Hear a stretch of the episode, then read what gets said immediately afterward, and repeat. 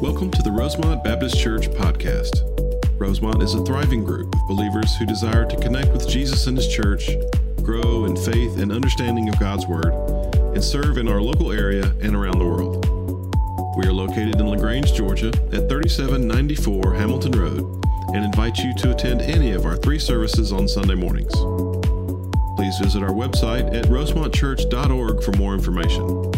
And now we pray that God speaks to you in a personal way as you listen to this week's message from Pastor Adam Camp. Good morning. Adam had every intention of being here today, uh, but they are quarantined. There's a couple sick in their household, but they are doing better, and he plans on being back next week. So you guys can just continue to pray for them. Uh, that that just continues to, to go away in their house, along with so many others who are currently uh, experiencing sickness. So, if you don't know me, um, John Oliver, I'm one of the pastors here at Rosemont. It is my honor uh, to, to open God's Word with you this morning. You can go ahead and turn to Luke chapter 2. That's where we're going to be here in a little bit. Um, that really, in my opinion, as we have been talking about missions, I think there's no, uh, no greater example right here than in Luke 2. And, and you're going to look at that, open up to it, and you're going to say, man, that's, uh, that's a Christmas story. Well, you might be listening to Christmas music when you leave here today. I, I hope not. But uh, we're going to dive in there. But, you know, we've heard over the last several weeks just powerful testimonies of, of what God is doing in and through the people here at Rosemont, what God is doing all over the world how our people are choosing to do something with their lives for the glory of God and do it somewhere strategic for the mission of God and how we all have a role to play in that. And so, what we hope you're hearing is that each and every one of us, as we sit here this morning, um, have something to contribute to the mission of God in the world. And, and it begins in your home, begins at the dinner table, and works itself out to the ends of the earth. And so, as we talk today and, and as we wrap up our time today, I just want you to be considering of where, where is God calling you? Where is God calling you? Where do you need to be more intentional? Maybe it's Maybe it's at home, maybe it's at the dinner table, maybe it's in your profession. Uh, maybe God's calling you somewhere. Maybe God's laying somewhere on your heart over these past few weeks as we've talked about different places locally and nationally and internationally. So just be thinking through those things. And uh, we're going to go ahead and pray, and then we will we'll jump in together, all right? Let's bow our heads.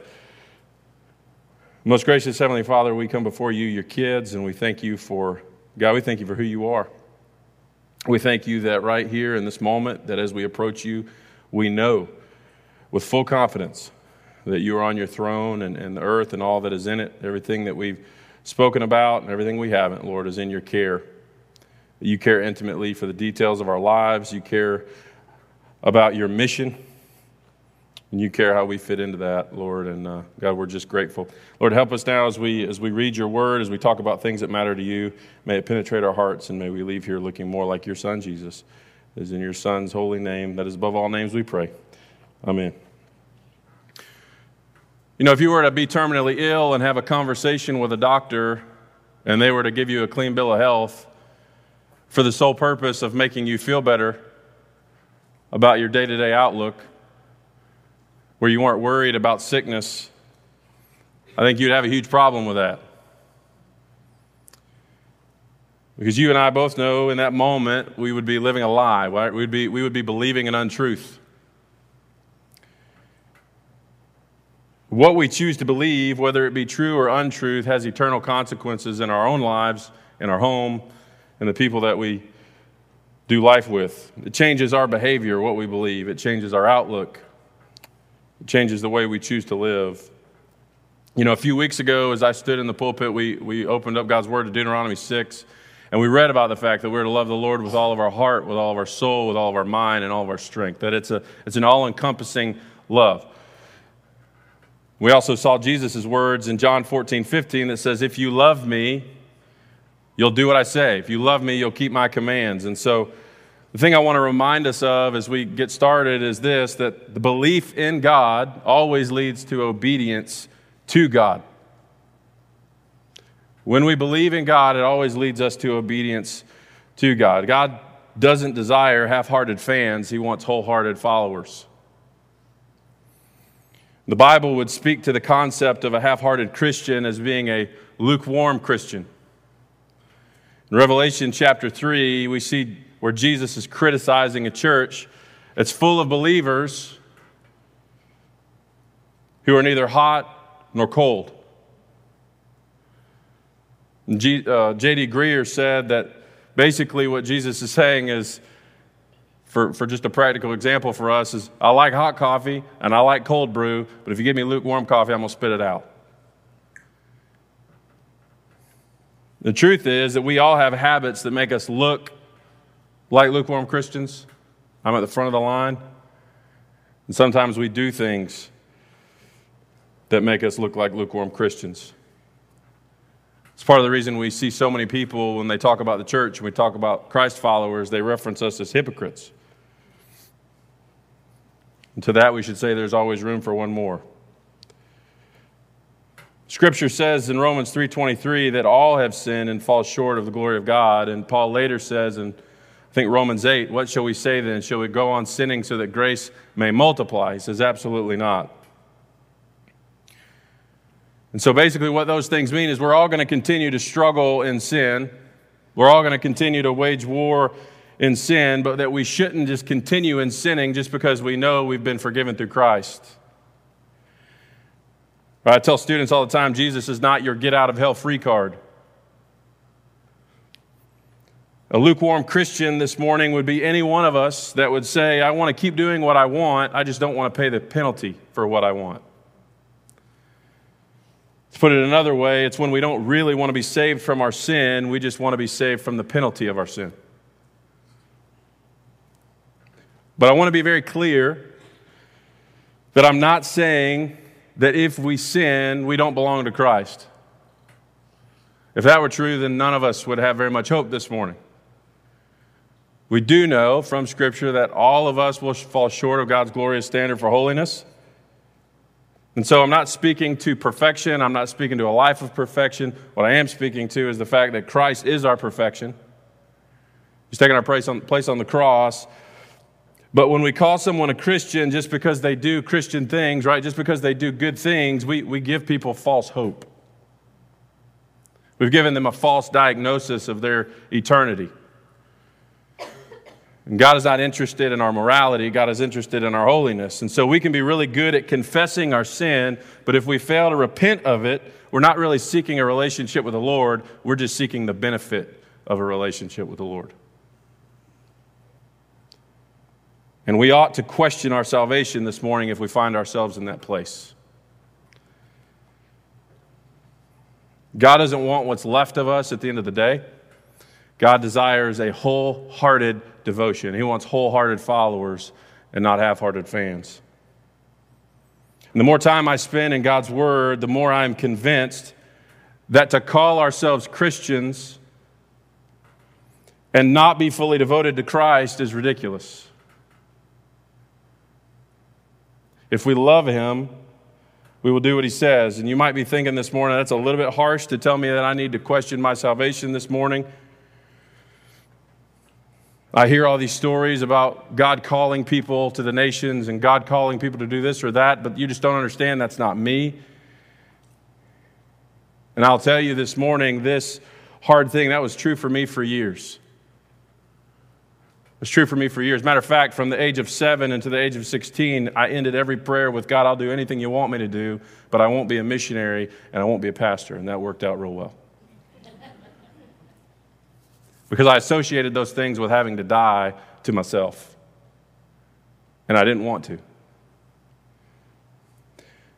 And what I have found is that lukewarm Christians call radical what Jesus demands of all of his followers. Lukewarm Christians, lukewarm people call radical what Jesus expects from all of us. James chapter 1 22 says, Do not merely listen to the word and deceive yourselves but do what it says. It's, it's, the simple truth, it's the simplest truth that our faith, what we choose to believe, demands obedience in our lives. Whether it's true or untrue, if we believe it, we do something about it. And so we're going to see that play itself out this morning in Luke chapter 2, specifically as we look at the shepherds. And so you can turn to Luke 2 1 through 20 if you haven't already gotten there. But here's what God's word says. It says, In those days, a decree went out from Caesar Augustus that all the world should be registered. This was the first registration when Quirinius was governor of Syria. And all went to be registered, each to his own town. And Joseph also went up from Galilee, from the town of Nazareth to Judea, to the city of David, which is called Bethlehem, because he was of the house and lineage of David, to be registered with Mary, his betrothed, who was with child. And while they were there, the time came for her to give birth, and she gave birth to her firstborn son, and wrapped him in swaddling cloths, and laid him in a manger, because there was no room for them in the inn. And in the same region, there were shepherds out in the field keeping watch over their flock by night.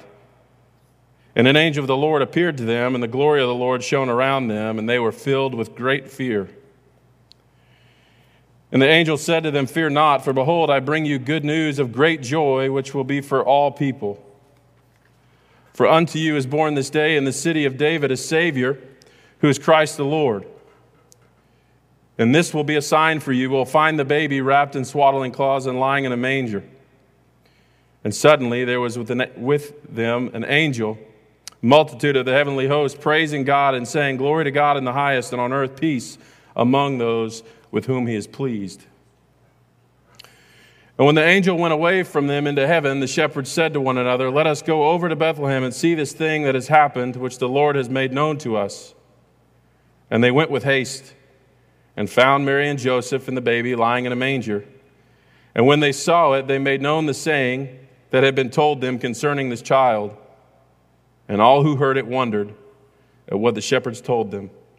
But Mary treasured these things in her heart, pondering them.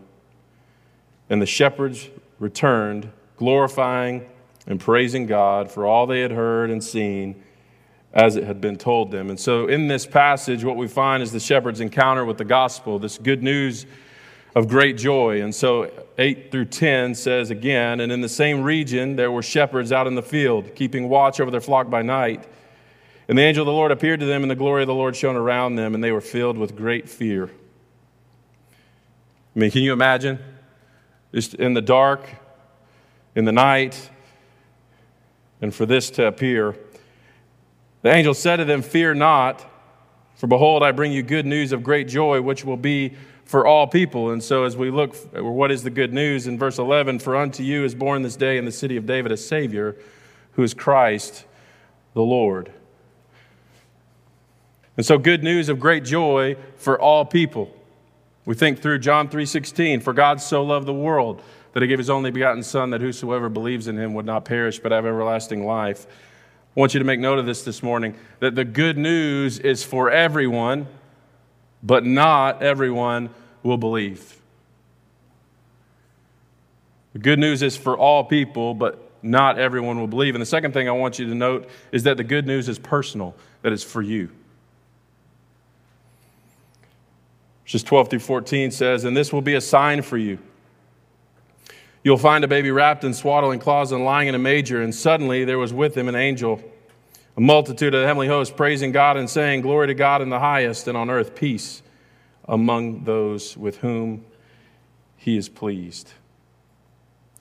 This message of the gospel is being proclaimed to the shepherds, and the angels singing, Glory to God in the highest, and on earth peace among men with whom he is pleased. How do we please God? Is, is what I think when I read that passage peace for those who please God. And, and, it's simple. This morning, the way we please God is by believing in faith in Jesus Christ for salvation and committing our life to Him. And when we believe the truth, we live like we believe the truth. And so we could say God's purpose in this is to give us peace, right? Peace with Himself, peace with others. And five times in the New Testament, what we find is God is called the God of peace in Romans 15. Romans 16, Philippians 4, 1 Thessalonians 5, and Hebrews 13. And Jesus himself says, My peace I give you in John 14. And Paul says of Jesus, Jesus himself is our peace in Ephesians 2. Pastor John Piper says what this means for us is that the peace of God or the peace of Christ can never be separated from God Himself or from Christ Himself. If we want peace to rule in our lives, God must rule in our lives. Christ must rule in our lives. God's purpose for us is not to give us peace apart from Himself. His purpose is to give you peace by being the most glorious person in your life. C.S. Lewis, much earlier, said that God cannot give you peace apart from Himself because there is no such thing. We are unable to know peace apart from a personal relationship with Jesus Christ. And so, the key for us to, to keep these things together is to keep what the angels kept together the glory of God and the peace to men. And so, take note of this this morning that if we have a heart that is inclined towards Jesus, if we have a heart that is inclined towards showing the glory of God, we will know the peace of God. If it is our desire to do something we love for the glory of God, somewhere strategic for the mission of God, we're going to be bent on showing the glory of God to the world, and we're going to experience a peace like no other.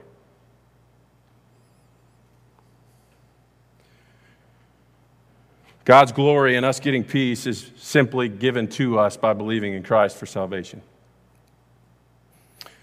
Romans 15, 13 says, May the God of hope fill you with all joy and peace in, in believing in believing.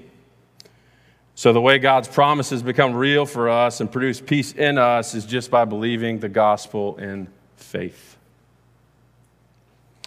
And that's true whether we're talking about peace with God, peace with ourselves, or peace with others. And so, this is what the shepherds are hearing this message of the glory of God and peace to men with whom he is pleased, the multitude of angels, glory to God in the highest. And so, immediately after the angels go away, you can imagine that moment of great shock. And then, as they're experiencing kind of after it's happened, like, man, did that, did that really just happen? As they're having a conversation amongst themselves, like, did you see that? Am I going crazy? All those things.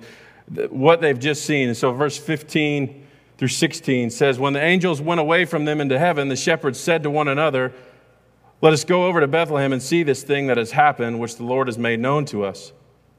And they went with haste and found Mary and Joseph and the baby lying in a manger. One translation says, So they came in a hurry. It was urgent to them. Something the shepherds had to go and see for themselves to find Christ. 17 and 18 again says this And when they saw it, they made known the saying that had been told them concerning this child, and all who heard it wondered at what the shepherds told them. They came and saw that it, just as it had been told them, it was. It was true. And so they affirmed Mary and Joseph, telling them the story of how the angel had come to them. Verse 18 says that they either spoke about it on the way to people or they spoke about it as they arrived to Mary and Joseph. But in either case, they were telling the truth to people as they went. Truth that they had seen, truth that they had heard, truth that they were personally experiencing in the moment. I mean, we think about Mary trusting and believing in faith. She'd known about this pregnancy for months. Better than anyone else, she understood it. The angel had come to her. The angel had come to Joseph. God had directed their steps all along the way. They just experienced and seen this glorious birth. And God allows the shepherds to find them, to affirm in them hey, everything that I've talked to you about for the last nine months, it's true. Everything that you've experienced from me, it's true, just as I have said it. And Mary, with all of this knowledge, begins to understand and, and marvel at these truths, what God has revealed to her. And God has chosen to work in her, and how He's allowed her to be a part of that. God's plan for your life is not just for Him to live within you, but for Him to work through you for His glory, for your good, and for the good of others, right? The gospel comes to us because it's headed to someone else. The gospel came to the shepherds because it was headed to others. The gospel came to the disciples because it was headed to others. Every time the gospel has come to anyone in human history, it's because it's headed to someone else. And I look at our church and I, and I look at our student ministry and, and you know those moments where you have in life and you think, God, how, how are you letting me do this? How are, how are you using me? How are you allowing me to, to, to be a part of this? There's often times where I hear students have these revelations where the light comes on and you know it's never going to go off again, and you think, Well, God, I didn't, I didn't say it that way, but they got it that way. So, God, thank you for using me in that way. Because who, who am I? Who are we? But the promise is that it's not because of how good we are or how bad we are, it's because of how good God is that we're able to be used for His glory and for His purposes. And so, in the same way for us, for, for you, God exists in you to glorify Himself through you. And you'll be amazed at what He can accomplish in you when you will follow Him with your whole heart. And you just quit being a fan. God wants wholehearted followers, not half hearted fans. Verse 20. The shepherds returned, glorifying and praising God for all they had heard and seen, just as it had been told him. You know, the shepherds are really the first evangelists. The good news of great joy that came to them, they heard and they took immediate action upon hearing. They had no choice but to praise and glorify God for all they had seen, all they had heard, and all they were experiencing because it was just as it was told them. It was true. And it was the gospel message as it is. It didn't have any add ons to it, there was no subtractions from it. They didn't travel telling people that if you believe that this child is who he is, you're going to experience wealth and health, and you're going to be prosperous in your life. They didn't say, hey, this guy's going to agree with everything that you think He's going to agree with everything that you say. If you want it, you can go do it, and that's just all permissible. That wasn't the gospel. The gospel was that today in the city of David, a Savior was born. He was in a lowly manger, and it was a message of the glory of God and peace to men. And when that message, that urgent message, is told as what it is, it will accomplish what it sets out to accomplish. But if we, for one moment, present it as anything other than the truth that it is, it only has the power to send people to hell.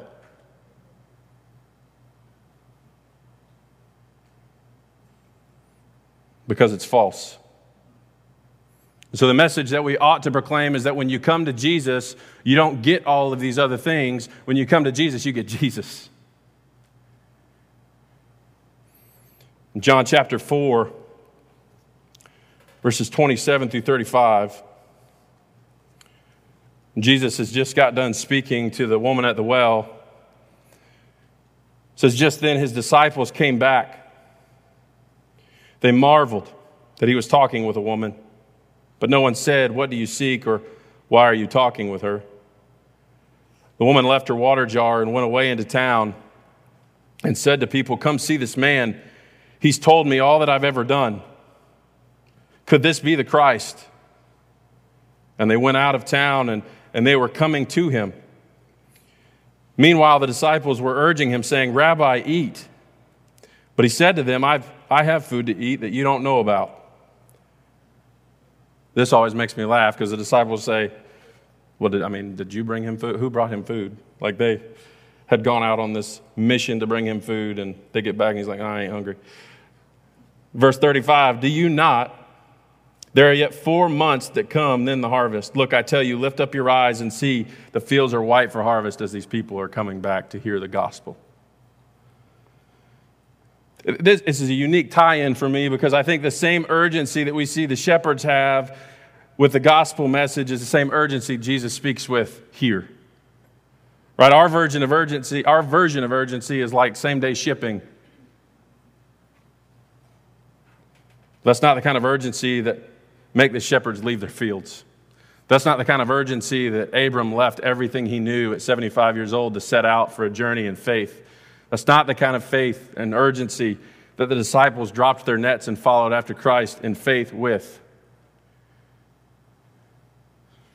And I thought it would be a good tie in with our Alaska video today just to kind of help drive the point home that in 1925 in Nome, Alaska, there was a diphtheria outbreak. Now, diphtheria, if you're unfamiliar, is a respiratory illness. We're, we are familiar with those right now. And what diphtheria does is it causes your throat to swell to the point where you can't breathe and you suffocate. And in Nome, Alaska, in 1925, there's 10,000. The population is 10,000. In that 10,000, there's one doctor and there's four nurses. The closest antidote the government found was 674 miles away in Anchorage, Alaska. Now, in today's world, that's no problem. We can get there and we can get back. We can save the day. It's not a big deal. In 1925 in Nome, Alaska, in the middle of winter, it was a 15 to 20 day journey. But this was urgent.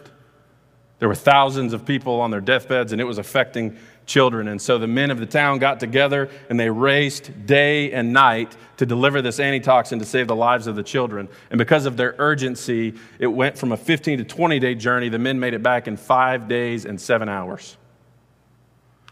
And because of the urgency that they brought that antitoxin back with, of the 10,000 people, of the, 10, of the thousands of people that were laying on their deathbeds, only four people passed away.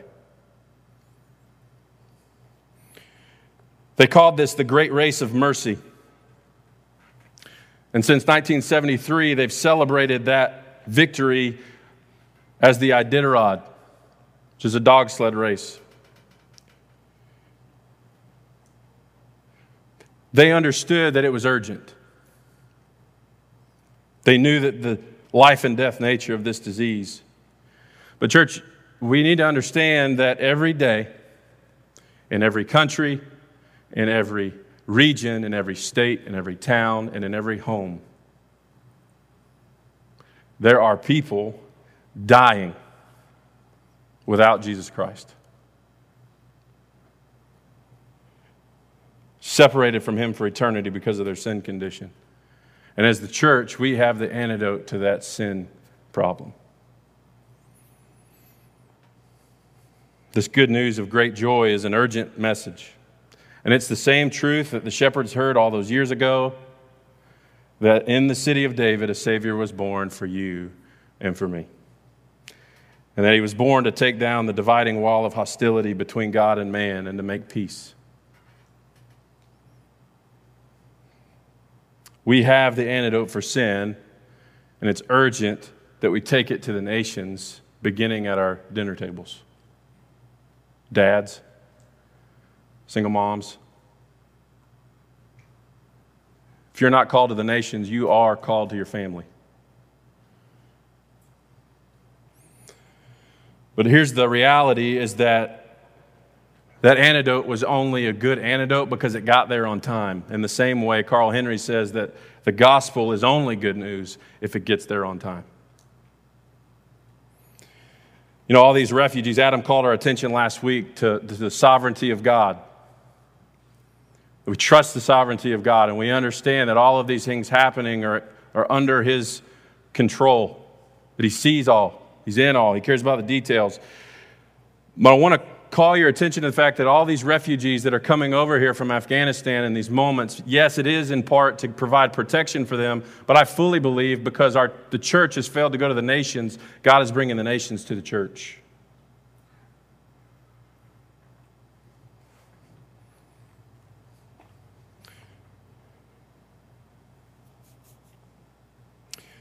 The gospel comes to us because it's headed to somebody else. But lukewarm Christians call radical what Jesus demands of all of us. It is not an option. That if we believe the truth of the gospel, then we ought to live according to that truth. What we've called radical, we should expect of ourselves. As the, as the worship team comes back up, I just want to tell you that Jesus' last words to the disciples were go, make disciples, baptize, and teach. But he also gave a promise that I'll be with you wherever you go. Whoever you come in contact with. But in order for us to take the gospel to the nations, we first have to experience the gospel for ourselves. And so this morning, if, if you've never begun a relationship with Jesus Christ, I want to tell you this morning that God loves you. God loves you, but because of your sin, you are separated from a holy God who's created you for himself. And so God loves you, but sin separates you. Jesus rescues you. Jesus rescues you. And the question for you is what do you do with Jesus?